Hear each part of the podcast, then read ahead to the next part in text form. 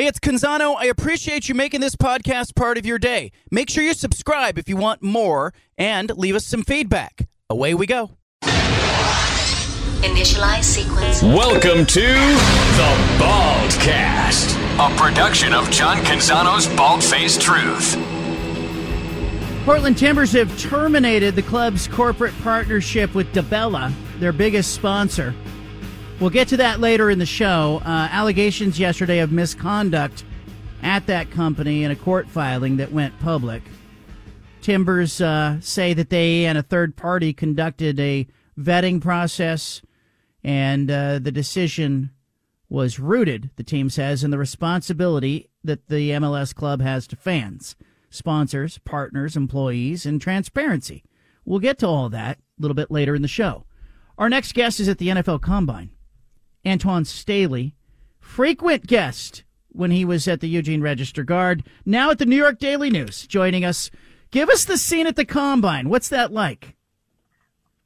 Uh, it's a lot of uh, organized chaos, a tons of reporters, both kind of college and pro football colliding. And, you know, it's great for me because obviously I covered both college and NFL for a variety for a long time. So this is like uh, a dream for me. Like I love draft season. It's like it's my favorite time of the year to be quite honest with you. What are you looking for when you, Antwan, when you go to a, a combine? Is it more of the interviews or are you looking for, you know, metrics on players or agents or coaches or all of the above maybe? Uh, yeah, I don't mean, you know, the metrics that I don't necessarily care too much about because I watch a lot of film and watch a lot of college football. It's really trying to get to know the people, whether it be agents or, you know, the players themselves too. I mean, they're out there, they're, they're trying to get their name recognized as well and, you know, getting to know play, like the teams that are interview them and things of that nature too. And also the general managers and coaches because they're out there. You try to get a grasp of what they're thinking going into the off season too as well. But yeah, I think it's just a combination of a lot of different things that you try to you know analyze and get a read on while you're out here. NFL invited 321 prospects to attend. Uh, 95 different college programs represented. Of course, the headlines, Antwan, uh, came down to Caleb Williams and Jayden Daniels. How did that go over? The news that those guys weren't going to uh, going to uh, throw in and throw in front of scouts? Well, John, you know, as you notice, like the top quarterbacks typically don't necessarily throw at the combine. They usually wait to the pro day simply because it's more of a controlled environment. They know the receivers, they know the personnel that's going to be there, and it makes them look better as opposed to the NFL combine where you know it's going to be less of a controlled environment for them. You don't necessarily throw at the combine unless you're trying to up your stock. Caleb Williams doesn't need to up his stock. I mean, he's going to be the number one player taken, no matter if it's the Bears or somebody else that comes in and they trade for him. You know, Jayden Daniels, I think he's either two or three, you know, depending on who you ask. Some people think he might go to Washington. Uh, at worst, I think he's going to go to New England. So those guys are pretty much set. But I think everybody else, like, you got a guy like Bo Nix or a guy like, you know, Michael Penix Jr. or, you know, J.J. McCarthy, those guys that need to improve their stock so they can continue to climb up the ladder. And, you know, they have a lot to prove, too, as well as you talk to people, I'm curious what what uh, the perception of Bo Nix is at this point. He obviously has some some work to do in winning over uh, G- GMs and scouts, but what are people saying about Bo Nix at the combine? I was talking to some people uh, starting at the Senior Bowl and even at the combine, and you know, I was talking to a person from ESPN, and they could kind of compare him to Jimmy Garoppolo, kind of a little bit more of a mobile Jimmy Garoppolo. And what, whatever you might think, Jimmy Garoppolo's had a nice career, but that seems like to be the uh, compliment to Bo Nix. I think he, you know, really improved his stock coming into Oregon, and I was there when you know he first transferred and had that electric pro, uh, spring practice, you know, there the spring game, and you know I think that really set him off the motion for the next couple of years.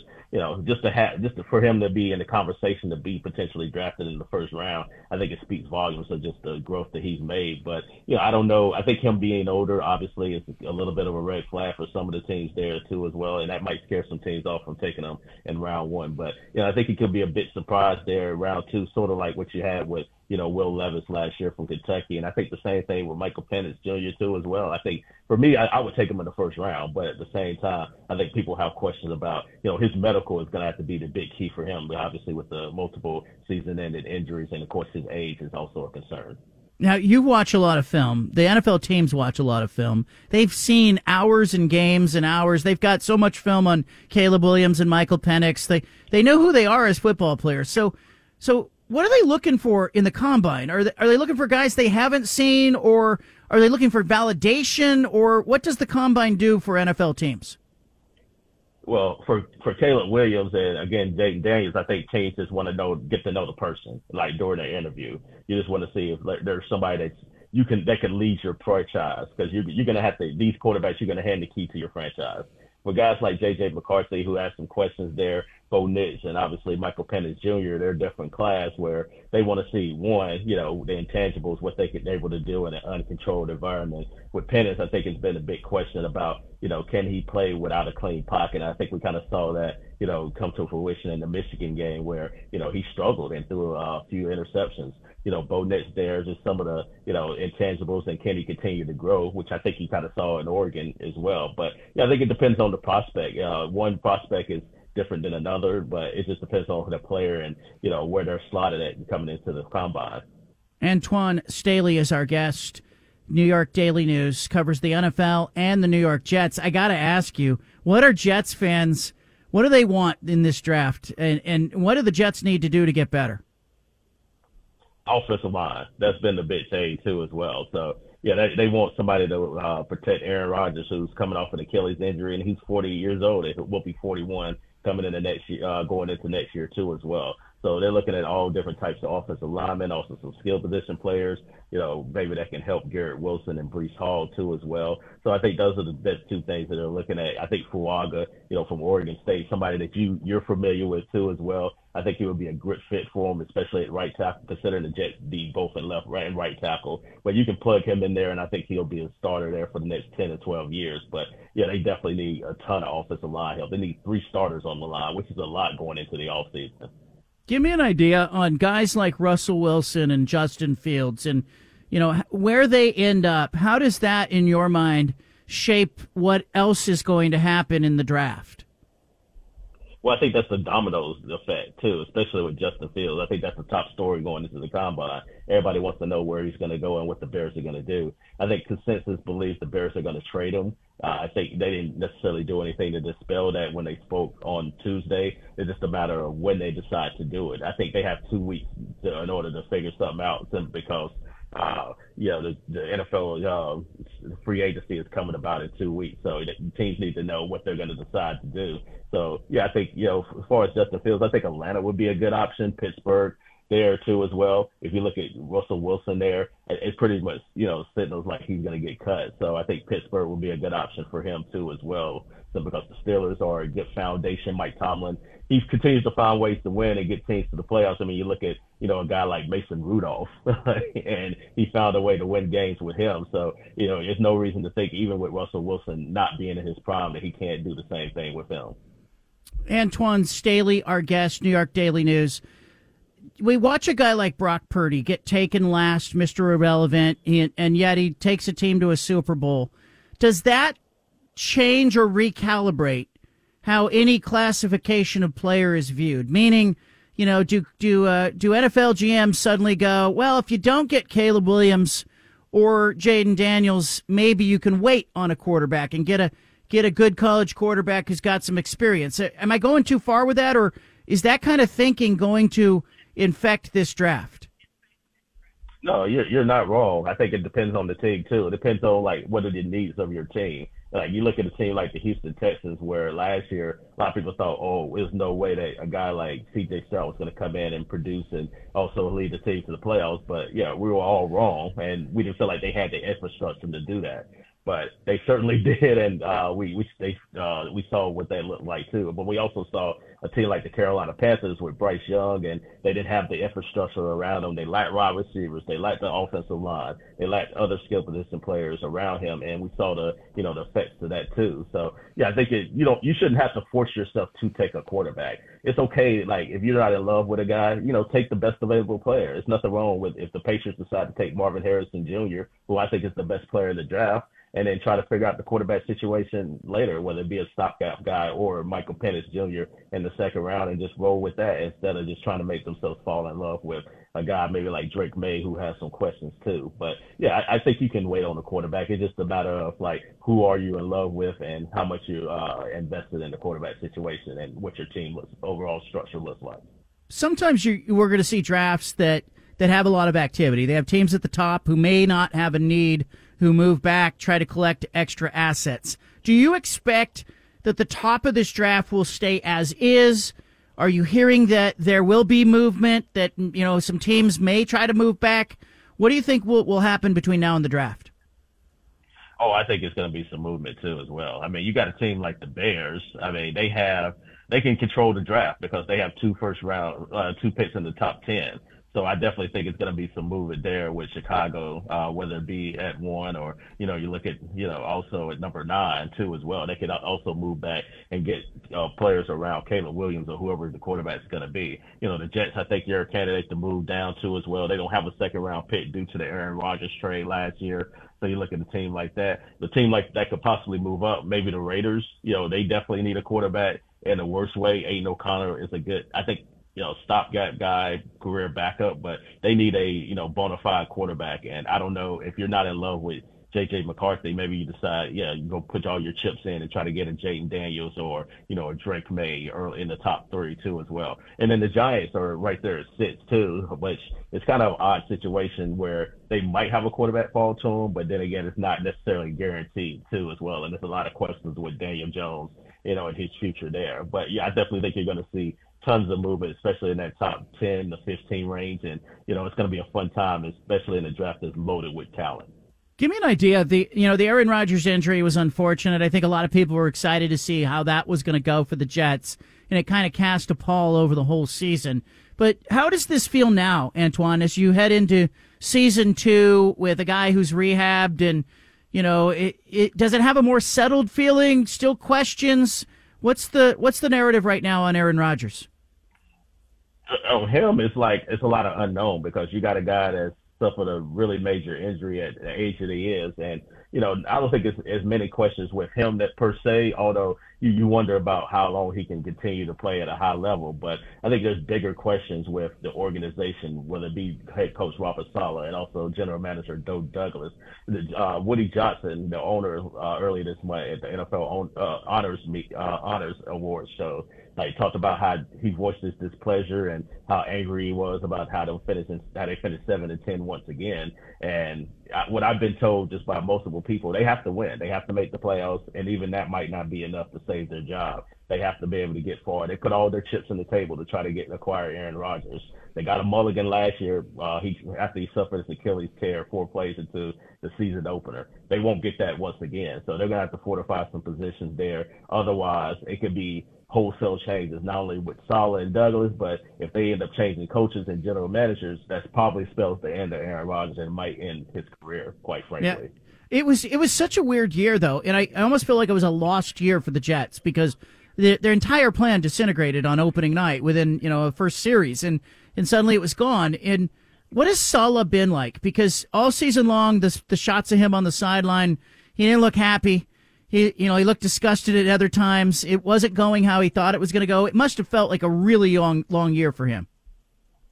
A bad dream. It felt like a bad dream. Just four plays in, I don't know if you saw his face as soon as Aaron went down. He was like, "Yeah, oh crap!" Like I, this is exactly like this is not what I had in mind because they they expected the Aaron Rodgers to play the entire year. Like for them, it was kind of like Zach Wilson would take a back seat. He would be redshirted. He wouldn't play, and Aaron Rodgers would get all the snaps. And you know, four plays in, oh well, Zach Wilson get a starter once again, and you know, it became the same thing like it was in 2022, where they had a great defense, the offense uh, struggled, and they had no plan uh, whatsoever.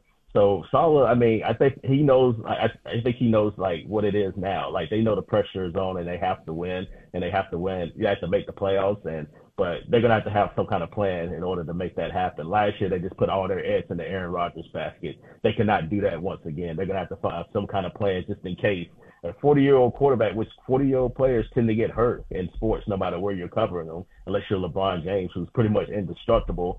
Uh, but yeah, you're gonna have to find a way to, you know, overcome that because other teams around the league have been able to overcome injuries. Why can't the Jets do the same thing? What happens to Zach Wilson? They always trade. Like they've already said that they've given his agents permission to seek a trade. I expect that to happen, uh, possibly in the next couple of weeks too, as well. I don't know what they might get for him. Maybe a seventh round pick too, uh, a seventh round pick. If they can't get anything for him, then I think they'll flat out release him. After last season, and his, he voiced his displeasure, even trying to. He didn't want to come back and um, become the starter once again late in the year. It was no way he was going to return. I think a trade by both sides would be the best best for Zach Wilson.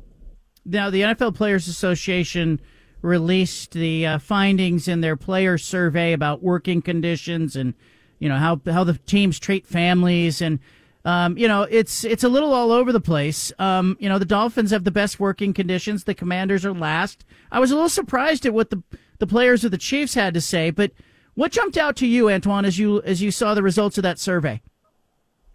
Yeah, I mean the Chiefs owner, like you know the the Hunt family got an F. Like yeah, I was I was shocked by that because they've had the success uh, recently too, and also you know you look at the Chiefs, you know in the locker room, the locker room's also got an F too. The dietitians got an F.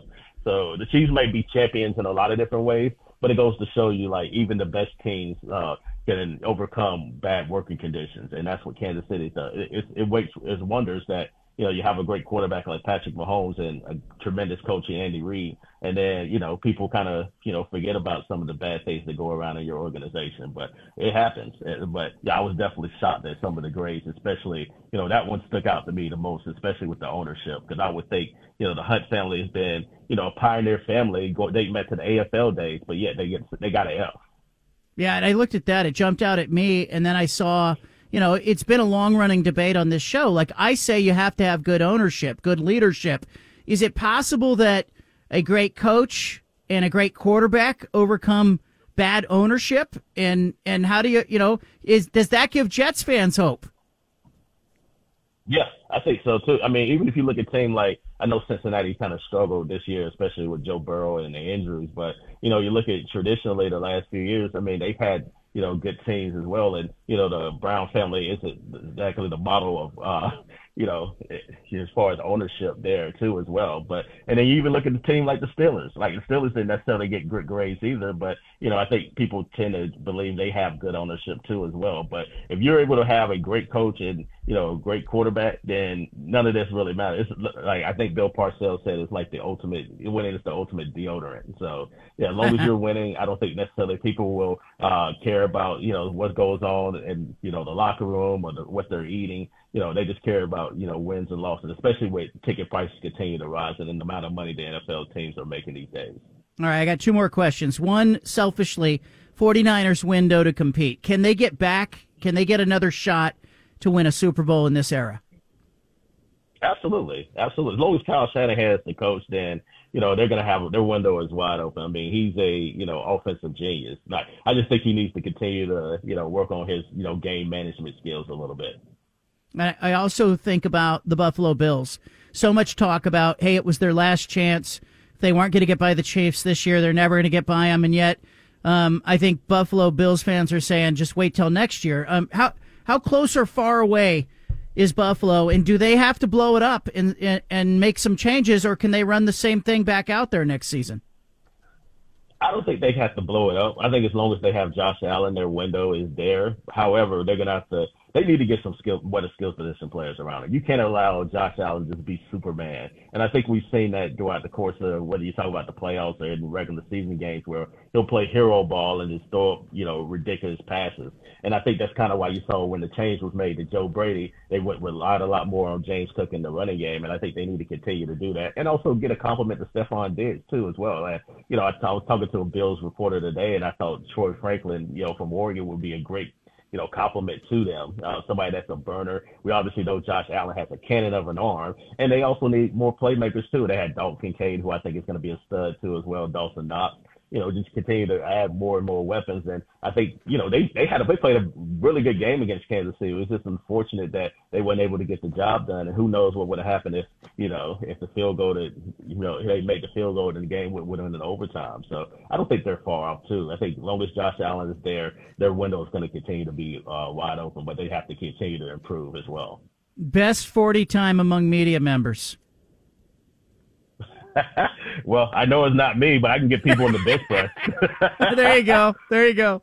Stay there. Antwan, I appreciate you giving us your time, man. Good to hear your voice. All right. Nice to hear you too, John. Thank you. All right. Take care. Antwan Staley. There he goes. New York Daily News. Uh, it should make the media members run 40s. Why not? They made Tom Brady do it. Leave it here, our big splash. We interrupt this broadcast with a special announcement from the Bald Hey, Face sorry to interrupt the podcast, but if you want to listen to more of the Bald Face Truth Radio Show, including more of this segment that you're listening to, make sure you subscribe on SoundCloud and iTunes to the Bald Face Truth Radio Show. Thanks for listening.